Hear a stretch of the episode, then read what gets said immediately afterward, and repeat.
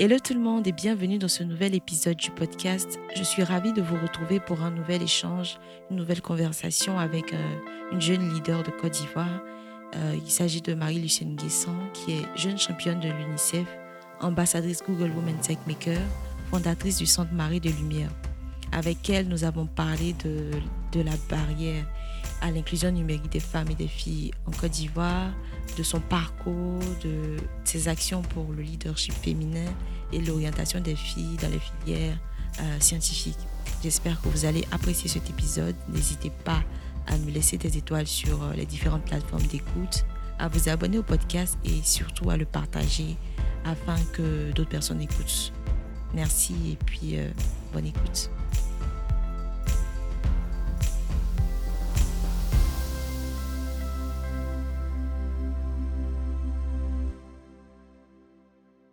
Salut Marie-Lucienne.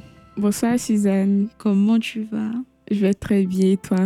Oui, ça va bien. Je suis contente de te voir parce que je suis chez toi. Merci de me recevoir pour cet épisode du podcast. Plaisir partagé, bienvenue.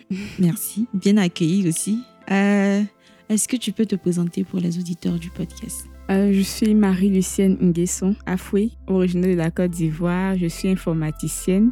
Et puis, j'ai été élue Miss 2.0 en 2020. Donc, ambassadrice nationale du leadership féminin. Je suis passionnée de technologie, d'écriture. Donc, j'ai un blog également sur lequel je parle de leadership, motivation, technologie. Et voilà, je dirais que je suis entrepreneur aussi, fondatrice du Centre Marie des Lumières. Enfin, ça fait beaucoup de ça choses fait quand beaucoup même. de choses en même temps. Mais voilà, c'est tout moi. Il y a quelque chose, bon, avant de partir sur la, la question de, de- des- des multitâches que tu Mhm. mènes, euh, j'aimerais bien revenir un peu sur ton parcours. C'est quoi le parcours scolaire, euh, éducatif de Marie-Lucienne? D'accord. Je dirais que j'ai fait un parcours sans faute. Donc, Mhm. j'ai commencé l'école primaire à Yamsoukro. Et puis, je suis passée en classe de CM2, de la classe de CE2. Donc, j'ai pas fait la classe de Mhm. CM1. Et j'ai terminé ce parcours-là à partir de la classe de CM2 à Boaké, ma ville natale. Et j'ai obtenu le bac D au lycée moderne jeune fille de Boaké. Et après le bac, lorsque c'était le moment de choisir la filière pour la suite de mes études, j'ai opté pour la filière informatique. J'hésitais entre la médecine, l'informatique et puis la comptabilité. Et finalement, j'ai j'ai vu toutes les euh, potentialités qu'il y avait au niveau du domaine de l'informatique par rapport à des choses que j'ai entendu dire de certaines connaissances et de certains professeurs. Et en même temps, j'ai aussi entendu dire que ce domaine était réservé qu'aux hommes. Donc, je me suis dit, vu que c'est ce qu'on dit, j'irai là-bas pour voir ce qui se trouve dans ce domaine qu'on dit être fait pour les hommes. Donc, c'était c'était un défi pour moi de, de montrer au monde entier qu'on peut être une jeune fille et puis exceller dans le domaine de l'informatique. Donc, j'ai fait le choix de l'informatique et Dieu merci, j'ai été orientée euh, dans cette filière-là. Et pendant mes études, j'ai réussi à relever ce défi en étant la meilleure de ma promo en informatique développement d'applications. Donc, parmi plusieurs hommes, hein, parce qu'effectivement, il y avait très peu de femmes dans notre classe, une trentaine d'élèves, il n'y avait pas dix filles. Mais on a réussi quand même à relever euh, l'image de la femme dans le domaine des technologies de l'informatique dans cette école. Et puis après euh, cette formation-là, j'ai eu à intégrer l'Orange Digital Academy. Donc là encore, j'ai postulé et parmi plus de 6000 personnes, j'ai été sélectionnée pour intégrer la première cohorte de 20 personnes. Donc j'ai dû quitter Boaké pour venir faire six mois de formation en gestion de projet et en programmation informatique. Et ça m'a énormément aidé. Ça m'a permis de développer des soft skills qui m'aident encore aujourd'hui. Après cette formation, j'ai eu à travailler dans une entreprise. Attends, Et attends, attends. attends. voilà. C'est très rapide. Il faut qu'on aille pas à pas. D'accord, il n'y a pas de problème. Donc, on va revenir un peu en arrière. D'accord. Tu dis tu as fait le bac D. Le bac D, déjà, ça, ça part de, de la seconde. Il y a, il y un Mm. choix qui s'opère là. Mhm. Est-ce que naturellement, c'est parce que tu étais bonne dans les domaines scientifiques que le choix s'est fait, je veux dire, de fait? Ou euh, c'est une volonté de vraiment aller dans le côté D là qui t'a poussé Il euh, faut dire que j'ai été toujours une élève polyvalente. Donc, j'étais euh, moyenne, je dirais, dans, dans toutes les matières.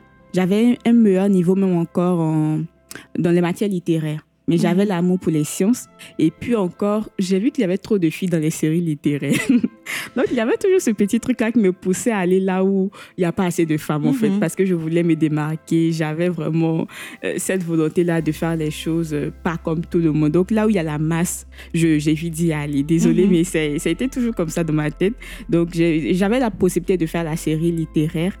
J'avais la possibilité de faire la série littéraire, mais je me suis dit non, il y a trop de femmes là-bas. Et vu que j'ai les capacités pour faire la série scientifique, je vais aller. Et heureusement, après la seconde C, été orientée en première D et puis ensuite en, en terminale D. C'était quoi le. Je sais pas, tu as parlé déjà au niveau de, du cycle supérieur du fait qu'il n'y avait pas assez de filles dans, dans ce domaine-là.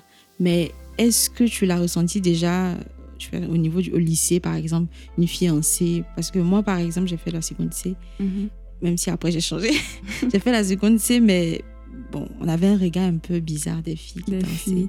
Oui, moi j'étais dans un lycée de jeunes filles, donc on voyait pas trop la différence entre les hommes et les filles euh, dans mon lycée vu que c'était que des filles.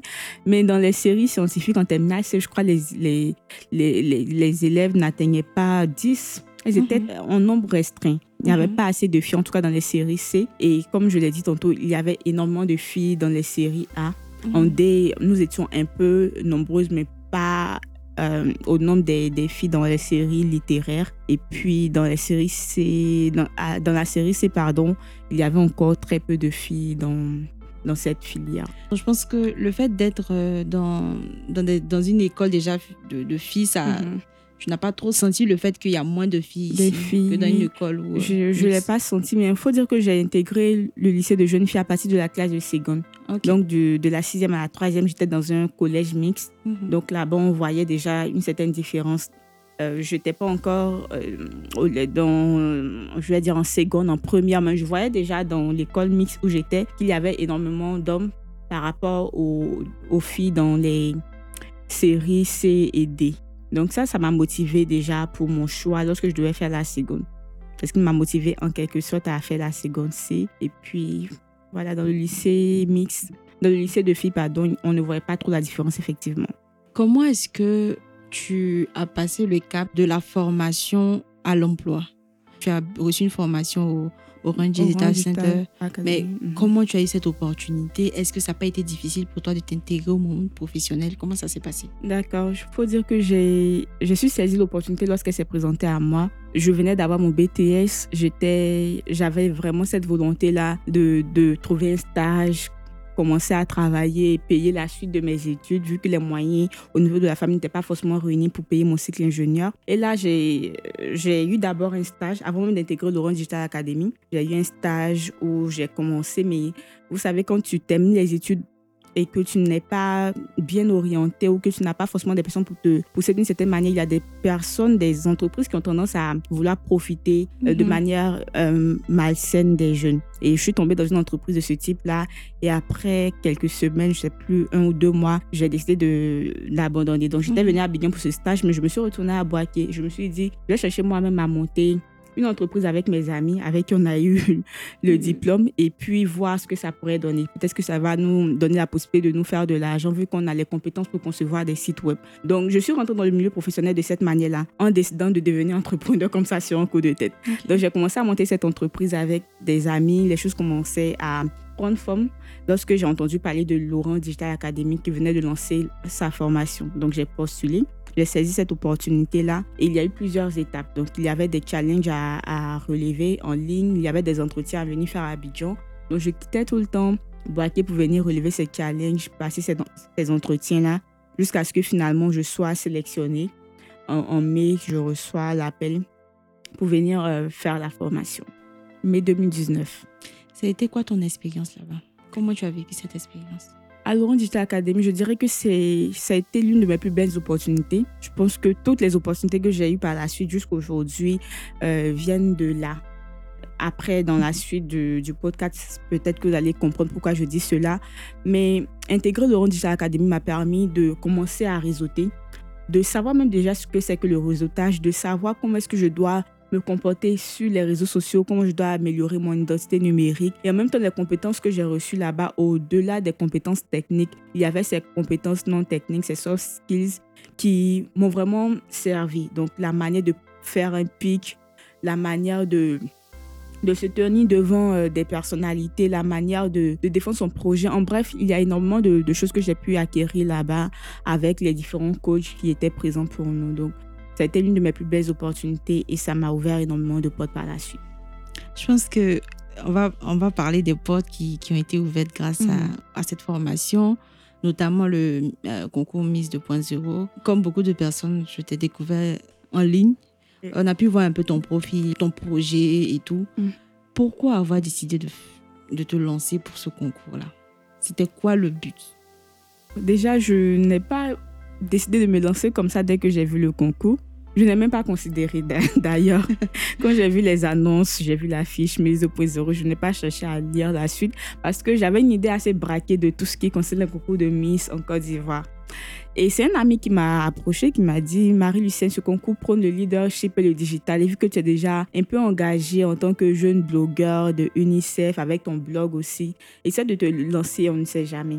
Donc, ça a attiré mon attention et puis je suis partie sur le site des organisateurs de Miss 2.0 et là, j'ai pris le temps de feuilleter les règlements intérieurs, les prix que la Miss allait gagner et finalement, j'ai vu que c'était un concours qui prônait des valeurs nobles et puis j'ai vu aussi les prix euh, que la Miss allait gagner qui n'étaient pas négligeables. Mhm. je me suis dit, je me lance. Donc voilà, en quelque sorte, ce qui m'a motivée. C'était quoi euh, l'expérience la plus marquante pendant le concours? L'expérience la plus marquante, je veux dire, ce concours-là a été... en fait, pour moi, c'était comme un film, en fait, qui se passait. Parce que dès le départ, il y a énormément de choses, il y a une succession d'histoires qui ont contribué à ma victoire. Donc là, le premier fait marquant, c'est les railleries dont j'ai été victime sur les réseaux sociaux. Au lancement du concours, les organisateurs ont publié nos photos et là, euh, sur une page Buzz de Miss, en Côte d'Ivoire, comme on aime bien le faire, ils ont utilisé les photos de certaines candidates pour se moquer. Mais on dit Miss, pourquoi elles sont comme ci, elles sont comme ça? Donc, ça se moquait de, de part et d'autre, des perruques, des yeux. Moi, particulièrement, j'ai été attaquée par rapport à mon strabisme. Et Là, ça, j'ai vu les gens se moquer. Je suis tombée sur les railleries. Mais je voulais répondre, j'hésitais. Je me suis dit, bon, finalement, je vais donner un droit de réponse sans force, sans injurier quelqu'un, mais en même temps pour les emmener à, à, à, me supporter par rapport à mes compétences, par rapport à mes valeurs et non par mhm. rapport à mon physique faussement. Mhm. Donc là, je me décide sur un coup de tête nuit à écrire un message motivant à même mettre le lien de mon blog, un article que j'avais écrit, Que faites-vous de vos frustrations, dans lequel j'avais énoncé euh, la question de mon strabisme et tout. Donc, je demande à l'administrateur de la page Buzz de Miss de me donner le droit de publier euh, euh, le, le, petit article que je venais de rédiger. Et heureusement, il a accepté. J'ai publié. Et le lendemain, j'étais euh, sur mon lieu de travail, là où je travaillais après avoir fini ma formation à Orange Digital Academy. Et je reçois des notifications de part et d'autre. Marie-Lucienne, euh, la publication que tu as faite a eu plusieurs milliers de vues. Il y a des influenceurs qui ont commencé à repartager. Les gens ont commencé à te soutenir. Donc, tout est parti de là. Quand le concours a été lancé, j'avais du mal à avoir les votes même pour passer au, prochain mhm. challenge parce que dans un premier temps, il fallait les votes du public pour passer à la deuxième étape. Et là, toutes les personnes qui se moquaient de moi, toutes les personnes qui ne me connaissaient pas, se sont finalement euh, mises en bloc, je dirais, pour me soutenir. Mhm. Donc, j'ai recueilli finalement plus de 6500 votes euh, en ligne. Et ça, il y avait une grande différence entre moi et puis celle qui a eu le nombre de votes supérieur après le mien. Mhm. Et à partir de là, je dirais que mon profil a attiré l'attention de pas mal de personnes. Donc, ils ont commencé à remonter. J'ai eu des milliers de visites sur mon blog à cette période-là. Les gens commencé à s'intéresser à mon profil. Ils ont pu voir que j'ai eu le prix de, euh, de la meilleure productrice de contenu aux jeunes blogueurs UNICEF Awards. C'est vrai que j'avais eu ce prix, euh, j'avais eu des prix avant Miss 2.0, mais vu que je n'étais pas assez connue et que mhm. je ne communiquais pas forcément comme je devais, il y avait ces choses-là qui n'étaient pas connues. Mais à partir de là, ils ont commencé à voir qu'elle a un petit bagage quand même et mhm. elle mérite qu'on la soutienne. Et ça, ça m'a marqué dès le départ de la compétition. Et puis par la suite, il y a eu encore plusieurs faits qui m'ont vraiment donné l'envie de continuer l'aventure et d'aller jusqu'au bout. Tu as parlé du fait que tu avais écrit déjà auparavant sur la question de ce qu'on fait de nos frustrations. Mhm, Qu'est-ce que toi tu fais de tes frustrations? C'est une force pour moi. Je, je l'ai dit dans l'article, euh, plutôt que de faire de vos frustrations une barrière, faites-en des briques sur lesquelles vous, euh, vous marchez comme des escaliers pour gravir les échelons. Donc, au lieu de prendre les moqueries des gens ou de prendre les peurs, les frustrations, faire des barrières, construisez plutôt des escaliers et non des murs face à, vos objectifs. Parce que tout compte fait, vous êtes inarrêtable à condition que vous compreniez que votre vie ne se limite pas à votre situation actuelle ou bien à votre état, mais votre vie va au-delà de cela. Donc, en quelque sorte, c'est ça, quoi. C'est c'est le genre de message que j'aime bien passer sur mon blog. Et moi, particulièrement, c'est vraiment une force pour moi quand je, quand je suis dans une situation difficile ou bien quand je suis victime de moquerie. C'est vrai que ma condition humaine fait que parfois tu peux te sentir un peu mal, mais très vite je me ressaisis, je me dis il faut que j'aille au-delà de ça. Donc c'est le message que je leur ai passé. Je leur ai dit, plutôt que de, de vous moquer de mon strabisme, regardez plutôt mon parcours, voyez ce que j'ai pu réaliser et accordez-moi vos voix pour devenir la mise 2.0 pour que je puisse mettre ma passion pour les technologies au service du leadership féminin. Donc en quelque sorte, c'est le genre de cas, message que j'ai passé voilà, Mhm. jusque-là. Comment est-ce que tu es passé de l'étape euh, j'ai envie de, de défier quelque part tout ce qu'on dit sur euh, les femmes dans les technologies ou bien le fait de me spécialiser dans le domaine scientifique? Comment tu passes de cette étape de, je veux dire, de toi qui décide de suivre une, une filière assez scientifique au fait de militer quelque part pour une inclusion des, des femmes dans le domaine numérique? Dire que c'est parti de, de tout ce que j'entendais et de, de ces frustrations-là qui étaient liées au fait que euh, ce domaine n'est pas fait pour les femmes. Et même, je me souviens quand j'étais la meilleure de ma promo, pendant que j'étais euh, étudiante, bon, bien que je, sois, je le suis encore, à l'époque, nos profs avaient l'habitude de taquiner les étudiants en disant vous n'avez pas honte de vous laisser dépasser par des femmes. Donc ça, par Oh. exemple, sont des stéréotypes qui me disent, qui, qui me donnaient l'envie de faire mieux. Et puis je me suis dit après, bon, il n'y a pas assez de femmes dans ce domaine. Qu'est-ce que moi, en tant que femme passionnée de ce domaine, je peux faire pour contribuer à l'inclusion des femmes? Donc c'est de là qu'est partie euh, cette volonté-là d'aider encore d'autres femmes à s'intéresser au métier du numérique. Et puis c'est de là qu'est né mon projet dont on parlera certainement. comment ça s'est fait? J'avais l'idée, je, je l'ai écrit même avant Mise 2.0, donc je me suis dit, déjà, mon histoire, ce projet-là est inspiré de mon histoire personnelle. Comme je le disais tantôt, je suis originaire de Boaké. Donc, à chaque fois que je devais venir faire un entretien ou un challenge par rapport à Orange Digital Academy, parfois je ne recevais pas vite les mails, C'est les appels, mais il fallait que je quitte très tôt le lendemain ma ville natale pour venir à Abidjan et tout. Et puis, j'ai une amie qui a eu cette opportunité. Elle a eu l'opportunité aussi de venir faire euh, l'entretien final pour intégrer l'académie. Mais elle, malheureusement, elle n'avait pas une famille euh, assez ouverte pour la laisser venir à Abidjan. Mhm. Donc ça, ça m'a marqué déjà. Je me suis dit, voilà l'une des, des choses qui constitue une barrière pour l'inclusion numérique des femmes. Donc, qu'est-ce que je peux faire pour pallier à cela? Je peux mettre en place une formation qui est destinée aux femmes où il y a un cadre euh, féminin, elles se sentent dans un milieu où elles se sentent à l'aise, je veux dire. Et puis en même temps, elles sont formées par des femmes, elles voient des modèles féminins qui ont réussi dans ce domaine-là pour les inspirer elles aussi à, à s'y intéresser. Et en même temps, je me suis dit, je ne vais pas me limiter à Abidjan parce que toutes les opportunités sont ici. Donc moi, je vais aller dans les contrées reculées, là où j'étais. Et puis, j'ai eu la chance de venir à Abidjan pour me faire former. J'irai aussi dans cette localité-là pour former aussi d'autres jeunes femmes. Donc, l'idée du projet est partie de là. Je l'ai rédigé. Et quand le concours Miss 2.0 est venu, j'ai su qu'il y avait un projet à présenter. Donc, j'ai commencé à peaufiner ce projet-là tout au long du concours. Et c'est en quelque sorte ce projet qui a contribué à ma victoire. de l'idée à l'action. Comment tu arrives, euh, comment tu arrives à matérialiser en fait ce projet? Parce que j'imagine que ça demande beaucoup de, ressources en termes de formation. Comment est-ce que tu réalises ce projet-là? D'accord. Euh, C'est pourquoi vous allez comprendre quand je dis que euh, intégrer l'Orange Digital Academy a été une brèche pour plusieurs potes. Donc, moi, je n'avais aucune connaissance à Orange avant, euh, avant d'intégrer l'académie. Et puis après, je dirais que c'est la grâce de Dieu parce que après ma formation à l'Orange Digital Academy, j'avais une opportunité professionnelle. J'avais l'opportunité d'intégrer Orange, mais à quelques jours du jour où je devais aller signer le contrat, en raison de, de la COVID-19, ils ont suspendu le processus. Wow. On pourrait considérer cela comme un échec, Euh, mais en fait, j'ai utilisé cela. Parce que si j'avais pu intégrer Orange à l'époque, je n'allais pas pouvoir postuler au concours Miss 2.0 parce qu'il était, Orange étant partenaire du concours, il est interdit aux employés d'Orange de candidater. Donc, finalement, en y réfléchissant, j'ai vu que c'est Dieu qui a permis les choses ici. Donc, finalement, je n'ai pas pu travailler à Orange. Et puis, la même année, le concours Miss 2.0 est venu et j'ai gagné le concours. Donc, en gagnant ce concours-là, il y a une certaine notoriété mhm. que j'ai pu avoir, voilà. Et comment est-ce que ce projet a pu être concrétisé? J'ai eu, j'ai gagné le concours pendant les les cinq premiers mois même, je pense, après le concours. J'étais plus dans les sollicitations ça et là, aller faire des conférences, les voyages et tout, mais je n'avais pas encore moi-même pu me poser pour commencer à réaliser mon projet. Et là, je, je suis invitée par Laurent Digital Academy pour aller partager mon expérience devant les directeurs et tout. Ils voulaient montrer en fait euh, ce qu'une ancienne académicienne est devenue après mhm. avoir fini sa formation.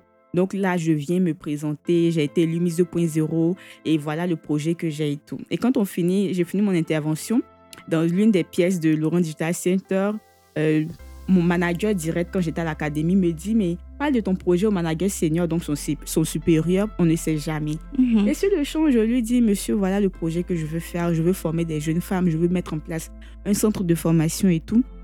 Il me dit, bon, d'accord, viens dans une semaine maximum nous présenter un projet, un bout de ce projet-là que nous, on peut, on peut financer. On peut financer. Donc, c'est de là que tout est parti. J'ai passé des nuits blanches à, à peaufiner un TDR, un budget, et puis je suis allée leur présenter. Sans trop de procédures, j'ai pu avoir l'accompagnement d'Orange. Finalement, ça fait, je crois, maintenant trois ans que Oui. le Digital au Féminin a, a débuté. C'est quoi le- les résultats? Déjà, c'est un peu moins de trois ans parce que j'ai été élue en décembre 2020. Donc, le mandat Miss 2.0 a pris l'année pris fin. 2021. On a lancé véritablement le projet en fin 2021, donc en août, pas en fin. Août 2021, nous avons commencé la première édition. Donc, en 2021, nous avons fait deux, trois éditions à Boaké, Corogo et San Pedro. Et puis, au cours de l'année 2022, nous avons eu à faire des éditions chaque deux mois. Donc, au cours de l'année 2022, nous avons eu six éditions, disons sept, Mhm. mais dans six villes, parce qu'à Abidjan, nous avons eu finalement à faire deux éditions. Donc, au total de 2021 à décembre 2022, on a eu à, à former plus de 500 jeunes femmes, je crois exactement 507, dans neuf villes de la Côte d'Ivoire, dont deux éditions à Abidjan. Mhm.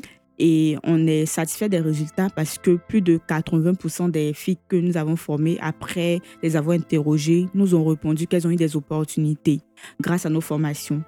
Que ce soit des opportunités professionnelles, que ce soit des opportunités euh, d'aller poursuivre des formations plus approfondies dans le domaine Dans des le domaine, technologies.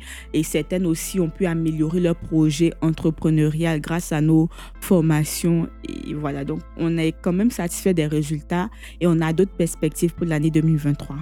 C'est quoi ton ressenti après Je dire, quand tu regardes ton parcours, en trois ans, il y a beaucoup de choses qui sont passées. Énormément. C'est quoi ton ressenti?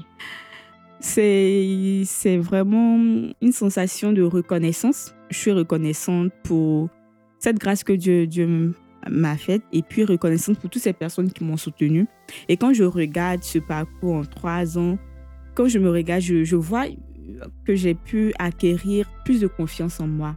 Mhm. Donc, j'ai pu avoir une certaine assurance.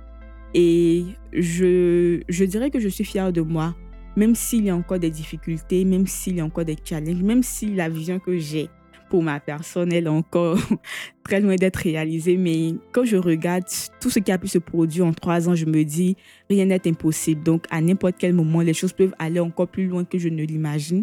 Donc, je reste dans cette... euh, attitude d'action, de grâce, de reconnaissance et puis euh, de persévérance pour la suite.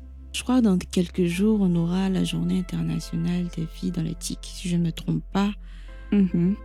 Quels sont, selon toi, les challenges qui doivent être euh, résolus pour que les filles soient plus intégrées Dans dans, les technologies? Il faut dire que le défi est encore assez grand, le défi à relever. Déjà, j'ai été très heureuse que le thème de la Journée internationale des droits de la femme, le 8 mars, ait été axé sur la question des technologies. Ouais. Il faut dire que les challenges à relever pour contribuer à l'inclusion numérique des femmes, sont de, divers ordres. Donc déjà, au niveau de, de tout le monde, il faut qu'on cesse les stéréotypes. Il faut qu'on cesse de faire croire à la, à la petite fille qui est à l'école primaire ou au lycée qu'elle n'a pas le droit de s'orienter vers les filières scientifiques parce que Mhm. c'est trop difficile, parce que si elle s'oriente dans ce domaine, elle ne pourra pas se marier, parce qu'elle n'aura pas le temps pour Wow. s'occuper de sa famille. C'est ce que les gens disent. Et même aux professeurs aussi, parce que souvent, ils n'aident pas beaucoup Oui, dans le choix effectivement, les professeurs n'aident pas beaucoup. À travers leur dit indirectement, ils découragent les jeunes filles. ça. décourage les jeunes filles. Donc, c'est de vraiment cesser ce, ce type de langage, mais plutôt adopter des langages qui encouragent, qui les motivent. C'est pourquoi je salue vraiment les actions de toutes les organisations qui, qui œuvrent dans ce sens, qui font des sensibilisations dans les lycées et collèges. Donc, il y a ce fait-là. Et puis, il y a aussi, euh, je dirais, la formation. Il faut qu'on puisse mettre en place de réels cas de formation dès le jeune âge des jeunes filles pour leur donner l'envie de s'orienter vers ces filières scientifiques. En même temps aussi, il faudrait qu'on puisse euh, leur présenter des modèles féminins parce qu'il n'y a pas assez de femmes dans le domaine, mais en même temps, celles qui sont dans le domaine ne se font pas assez connaître. Donc, les jeunes filles qui veulent peut-être s'intéresser à ce domaine ne voient pas forcément des modèles féminins pour les encourager à s'y intéresser. Pourtant, on sait tous que quand on n'a pas un modèle dans un domaine, c'est difficile de pouvoir se donner à 100%, de croire qu'on peut aussi exceller dans ce domaine. Donc, il faudrait que ces dames qui ont réussi à se démarquer puissent être des mentors, puissent être des modèles pour ces jeunes filles-là, pour qu'elles aussi elles se disent si euh, une telle a réussi, c'est que moi aussi je peux réussir au-delà des stéréotypes qui font croire que ce domaine est réservé qu'aux hommes.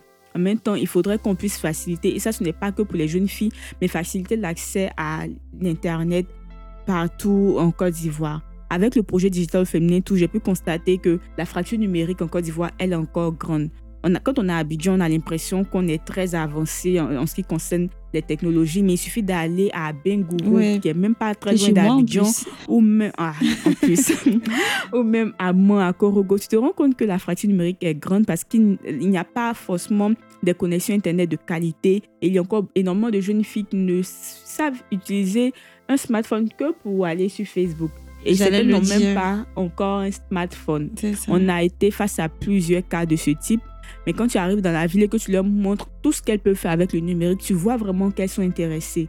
Mais il n'y a pas toujours le cadre favorable qu'il faut pour les encourager. Donc c'est le lieu aussi de, tirer la sonnette d'alarme euh, en ce qui concerne nos autorités pour qu'elles puissent faire ce qu'elles ont à faire pour faciliter l'accès à Internet dans toutes les contrées de notre pays, euh, faciliter l'accès aussi au matériel informatique dans les écoles, dans les lycées, dans, dans les universités. Ce, ce n'est pas acceptable qu'un étudiant qui finit le master 2 à l'université, même Félix Fauboigny d'Abidjan, ne soit pas capable d'utiliser correctement euh, le pack Microsoft pour travailler sur son mémoire ou Mhm. voilà. C'est, il y a énormément de travail à faire. Les challenges sont grands. C'est vrai que moi, je suis axée sur le leadership féminin dans l'éthique, euh, les- la présence des femmes dans l'éthique, je veux dire. Mais il faut dire que même au niveau des hommes, il y a encore beaucoup de travail à Ouais. faire. Même si on constate que l'écart entre les hommes et les femmes est assez grand, on, on va dire que de manière générale, l'écart même euh, dans l'utilisation correcte du numérique, il y a encore beaucoup de travail à faire. Je crois que dans le monde entier, c'est autour de 12% l'écart. Je pense 48 avec les femmes et puis 55 pour l'accès à. Internet. Maintenant, si on doit aller en, on doit venir en Afrique, précisément en Côte d'Ivoire, là, je, je, je, je, je ne saurais on dire. on n'a pas des chiffres assez clés, on n'a pas Oui. des chiffres assez clés, mais on peut constater vraiment qu'il y a un gap à combler.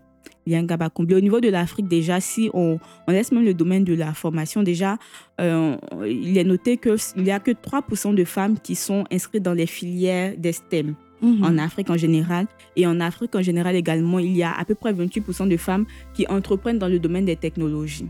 Donc ça ce sont des chiffres qu'on a au niveau de l'Afrique. En Côte d'Ivoire, on n'a pas des chiffres clés, mais on peut constater à travers euh, différentes expériences, à travers les formations qu'on mène, qu'il y a encore beaucoup d'efforts à faire. J'ai même envie d'aller au-delà du fait de la formation. C'est vrai qu'il n'y a pas assez de, femmes au niveau de, de, de- des STEM. Mais est-ce que, de par ton expérience, tu estimes qu'il y a, au niveau de l'emploi, c'est facile pour elles de s'insérer professionnellement? Ce n'est pas toujours évident parce qu'on on est toujours confronté à ces, à ces mêmes situations-là où on se dit si on embauche une fille euh, plutôt qu'un homme dans l'entreprise, elle ne, elle ne va pas se donner à 100%. Les hommes sont capables de plus veiller sont susceptibles de, de veiller derrière leur ordinateur Ah. qu'une femme. Mais c'est pas qui- normal. non Pourtant, ce n'est pas toujours le cas, en fait. Et Non, puis, on se déjà, dit même que... veiller au travail, c'est pas normal. Pas normal, voilà. Mais ils se disent qu'en fait, si c'est l'homme qui a le poste, il va, il va vraiment se donner, même s'il ne veille pas au travail, il- il Mhm. est susceptible de veiller à la maison. Alors que la dame, peut-être, elle a un foyer à gérer. Et même si elle n'a pas un foyer, elle doit s'occuper des tâches ménagères, vu qu'on a attribué les tâches ménagères aux femmes, on, a genré ce, domaine de la vie de, tout le monde. Donc, faut, faut dire qu'il y a, il y a beaucoup de, de choses qui limitent la présence de la femme dans, dans les entreprises. Et même quand elles sont dans les entreprises, encore au niveau des salaires, il y a encore une différence que les gens font entre les salaires des hommes et des femmes. Et il y a vraiment énormément de, de, de difficultés. On ne constate pas la mixité au niveau de, des pôles techniques dans les entreprises. Mhm. Je sais que récemment, Orange a entrepris une action même pour pouvoir combler ce gap-là, mais c'est encore grand. Et je pense Mhm. que tout le monde doit s'y mettre si on veut arriver à une parité à un moment donné. Est-ce que tu te considères comme une tech activiste? Peut-être. euh, je me suis jamais attribué cette dénomination, mais on pourrait le dire ainsi, vu toutes les sensibilisations que je fais, vu combien je, je- j'encourage les femmes à, à s'intéresser à ce domaine, vu comment je, j'essaie vraiment de mon côté, avec les, les âmes que j'ai, même si elles sont pas encore forcément très, euh, à un niveau très top, mais je fais vraiment de mon mieux pour montrer réellement tout, tout ce qu'elles ont à gagner en s'intéressant au domaine et en même temps à, à faire comprendre aux uns et aux autres qu'ils doivent cesser de considérer que la place de la femme n'est pas dans les domaines scientifiques. Voilà, je fais de mon mieux. Donc, si c'est la dénomination qu'on a donnée à une personne qui, qui fait les actions que je mène, alors je l'accepte. Quoi. Bah, ça dépend de toi. Ça dépend de toi parce que tu choisis l'appellation que tu veux qu'on t'attribue. hein, oui, c'est clair. voilà. Mais est-ce que tu te considères quelque part comme une porte-parole des jeunes qui, de par sa voix, essaie de vulgariser ou bien de, de, de montrer les besoins des jeunes femmes en Côte d'Ivoire Oui, effectivement. Je me souviens même que pendant le concours Miss 2.0, à la fin de mon speech, j'ai dit je suis la voix des, des, des sans-voix de, des contrées reculées, un truc dans ce, dans ce style-là. Je me souviens plus trop. Mais effectivement, je me considère comme euh, une voix, une voix pour toutes ces jeunes filles qui ont peur à cause de ce qu'elles entendent dire ou bien qui sont dans le domaine mais qui n'arrivent pas à passer à un autre level parce qu'elles elles ont, elles ont des peurs. C'est véritablement la peur qui limite plusieurs. Mhm. Donc, je suis cette voix-là, je pense. Je- J'essaie de porter vraiment cette voix assez haute quand je le peux à travers mes réseaux sociaux, à travers les émissions radio et télé euh, auxquelles j'ai eu l'opportunité de participer. Et tant que j'aurai la force et tant qu'on me donnera les moyens d'en parler, je ne cesserai pas de le crier haut et fort. Le domaine des technologies n'est pas réservé qu'aux hommes. On peut être une femme et puis exceller dans ce domaine aussi bien et même bien plus que les hommes. C'est quoi pour toi s'engager pour une cause? Pour moi, s'engager pour une cause, c'est c'est ce que je fais. Donc, j'ai décidé de m'engager pour l'inclusion numérique des femmes dans le domaine des technologies. Donc, ça, c'est la cause que je défends. Et s'engager, c'est parler, mener des actions. Parce que pas que parler, on ne va pas passer notre temps à parler pour dire il faut qu'il y ait plus de femmes dans le domaine des techs sans créer le cadre pour qu'elles puissent s'y intéresser. Donc, c'est non seulement sensibiliser, donc parler, mais aussi créer le cadre de formation qu'il faut pour permettre aux personnes qui sont concernées par la cause qu'on défend de pouvoir aussi mieux s'y imprégner et puis être aussi à un moment donné indépendante. Donc, pour moi, s'engager réellement, c'est mener des actions, ne pas se lasser de le faire. Il y aura des difficultés, mais aller au-delà de ces difficultés-là. S'engager pour une cause, ce n'est pas s'attendre systématiquement à avoir un retour pécunier. Ça ne sera pas évident dans les débuts, mais il faut beaucoup d'amour, de passion pour, pour le faire, pour s'engager. Et quand on le fait sur le long terme, je pense que les, les retombées sont forcément en notre avantage et sont aussi à l'avantage des personnes pour qui on défend la cause. Tu as parlé au départ du fait que les jeunes filles doivent avoir des modèles féminins dans le domaine des technologies. Qui sont toi tes modèles En vrai, moi, j'ai n'ai pas eu beaucoup de modèles dans le domaine des technologies. Mhm. Si je, je dois parler de modèles, même sans ajouter technologie, mon premier modèle, c'est ma mère. Et puis, mon deuxième modèle, c'est Madame Sephora Kodjo, qui, elle, m'a fait découvrir la question du leadership. J'étais dans mon Natal pardon, à Boaké. et puis avec ses fils, tout, ils sont venus parler de leadership. Hmm. J'ai compris ce En quelle année? En 2016 2016 ou 17 2017. Je crois que j'étais là-bas en fait. Ah, c'est possible parce que j'étais j'étais en première année je crois. Et Wow. nous sommes allés à l'université de Boaké où il y a eu cette sensibilisation-là. Et ça m'a énormément impacté. Je pense que tout est parti de, de là. Ma- mon amour pour le leadership est parti de là. Donc, ce sont les deux personnes-là qui sont, dans un premier temps, mes modèles. Et puis après, dans le domaine des TIC, étant encore à Boaké, je suivais Madame Edith Brou. Mhm. Donc, c'est vrai qu'elle n'est pas forcément une codeuse, mais j'ai pu voir toutes les actions qu'elle menait pour, par- dans le domaine des TIC. Et c'est une pionnière même en Côte d'Ivoire dans ce domaine-là en tant que femme. Donc, elle m'a inspirée. Après, il y a d'autres modèles comme euh, Chonte Silué, il y a eu, euh, euh, j'ai oublié, Méliane Cuny. Ce sont quelques dames que j'observais de loin Mhm. qui étaient un peu blogueuses en même temps, qui étaient des activistes, des web activistes et tout. Donc, c'est elles que je suivais. J'avais pas un modèle féminin en tant que tel dans le, domaine des technologies. Mhm. Voilà. Mais avec euh, l'évolution, je pense qu'après, j'ai pu rencontrer une jeune dame qui est, elle, une programmeuse. Elle m'a aussi inspirée. Mais j'ai un modèle qui est plutôt un homme. Ouais. un homme, c'est un, un- un grand frère à moi qui, après le bac déjà, il était l'une des personnes qui m'encourageait le plus même à m'intéresser à ce domaine, me donnait des cours en ligne et tout, parce que lui-même c'est un programmeur et voilà, en quelque sorte, des personnes qui m'ont motivé à m'intéresser au domaine des tech. C'est quoi la phrase, sinon les propos, ou même, euh, je sais pas, un livre, un podcast, qui a donné envie de te surpasser? Il y a énormément de choses, mais il faut. Est-ce que je vais me rappeler? Des, des phrases exactement Je sais que j'écris beaucoup quand j'entends certaines choses ou quand des messages me viennent en tête. Mais après, euh, je lis beaucoup aussi. Mais je tire souvent les, les motivations de moi-même. Mhm. Donc, des choses qui m'ont boosté. Les choses qui m'ont boosté la plupart du temps viennent de mon quotidien Mhm. donc de, de, ma, de la situation de ma famille, de ma propre situation, de, de ma volonté de changer les choses. C'est vrai qu'il y a eu euh, énormément de phrases qui ont pu me motiver à un moment donné, mais mes plus grandes motivations viennent de, de mon vécu. Mhm. Après, si je dois citer une phrase, comme tu le demandes, je, je pourrais citer l'une des citations de Marianne Williamson. Si je, est-ce que je prononce bien? Oh, je crois que c'est ma citation préférée Ok. aussi. hein. Donc, votre peur la plus grande n'est pas que vous soyez inadéquat, mais c'est que vous êtes puissant au-delà de toute li- limite. Euh, voilà, et j'aime tellement le mot lumière. vous allez Ah. constater que dans tout ce que je fais, il y a la question de lumière qui revient. Donc, il y a une partie dans, la- dans, dans ce speech-là où elle parle de euh, vous êtes né pour manifester la gloire de Dieu qui est en vous, euh, plus vous briller, vous donner la, La possibilité possibilité aux autres de, le briller. faire. Euh, En fait, à chaque fois que je, je lis cette phrase ou que je l'entends, il y a un truc en fait qui, Je pense que c'est quelque part. Euh, qui, qui me booste. C'est la citation qui a inspiré ce podcast. Si tu vas sur le site Ok. Captivé du podcast, c'est la citation qui est La là. coïncidence. Parce que d'où l'idée d'avoir des jeunes engagés, c'est Mhm. de se dire que je vois que Marie-Lucienne Guessant, à travers ses actions, elle arrive à faire des changements. Mhm. Moi, Moi aussi, je aussi. suis inspirée par sa lumière, par son engagement, je fais de même. Effectivement. Donc, l'effet ricochet, la lumière de l'autre qui me touche et qui me donne envie de faire de aussi. le faire. Effectivement. Et c'est mon leitmotiv. Je dis tout le temps qu'il ne suffit pas juste de briller. Ne suffit pas que, en tant que Marie-Lucienne, je brille, mais l'important, c'est de permettre à d'autres personnes aussi de briller. Donc, apporter une marée de lumière, d'où le nom de mon association, Centre Oh. Marée de Lumière. Et puis, le nom de mon blog aussi. Avant même l'association, le nom de mon blog, c'est Marée de Lumière Blog, que j'ai résumé en Marlu Blog. Donc, il faut dire que depuis des années, j'ai cette volonté-là. Je me dis, il faut que j'apporte une lumière de plus à ma communauté.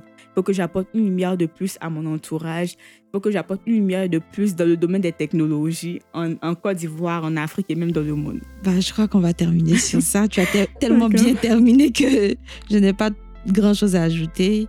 Merci de m'avoir reçu. J'ai été ravie de parler un peu avec toi. Malheureusement, j'ai pas parlé des nombreux prix que je vois là. Il y a plein de prix. Ah non, on peut en parler. Si ces étagères-là. souci. Euh, tu peux nous en parler rapidement. Je vois le prix de jeune blogueur. D'accord. Euh, Waouh, il y en a je beaucoup. j'ai commencé les histoires de compétition, je crois, depuis la classe de CM2, mais bon, j'ai pas les, les- j'ai pas les- forcément les tableaux que j'ai eu en classe de CM2. Mhm. Mais le micro que vous voyez est un micro d'un concours d'oratoire auquel j'ai participé entre 2017 et 2018. Donc, entre ces deux années-là, j'ai participé à au moins trois concours d'oratoire. Et Oh. j'ai été championne dans la ville de Boaké. J'ai été vice-championne au niveau régional. Donc, c'était plusieurs villes en compétition. Et j'ai été vice-championne nationale d'oratoire, organisée par la Jeune Chambre internationale. Et puis après, en 2020, j'ai eu, avant Mise 2.0, en septembre, j'ai eu le prix de la meilleure productrice de contenu au Jeune Blogueur UNICEF Awards grâce au contenu que je produis sur mon blog. Mhm. Ensuite, il y a eu en décembre 2020 le concours Mise 2.0, donc vous voyez le trophée. Ouais. Et en, en 2021, j'ai eu à être euh, sélectionnée comme euh, speaker TEDx. Ah, ok. Voilà, donc j'ai le tableau qui est là dans ce cadre. Et puis en 2022 également, j'ai eu le prix de l'influenceur tech de l'année au. Plus Influencer Awards. Et il y a d'autres tableaux qui m'ont été remis par les participantes des différentes éditions du Digital Féminin Tour. Donc Mhm. des souvenirs qu'on a reçus de nos passages dans leur ville et des, des tableaux aussi de remerciements lorsque j'ai donné des formations dans certaines organisations. Donc voilà en bref. Et je pense qu'on est juste seulement au début. hein. Déjà, je vais dire, l'étagère est assez remplie.